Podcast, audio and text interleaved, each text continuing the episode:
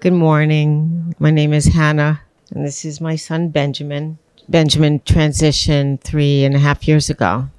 You know, Mark Anthony spoke and he said, Tears are like tidal waves when you lose a child. And that's an understatement. How I find hope is by hearing evidence that our children are with us always. And all I need to do is check in. And I've had many, many signs. That's what gives me hope to go on another day.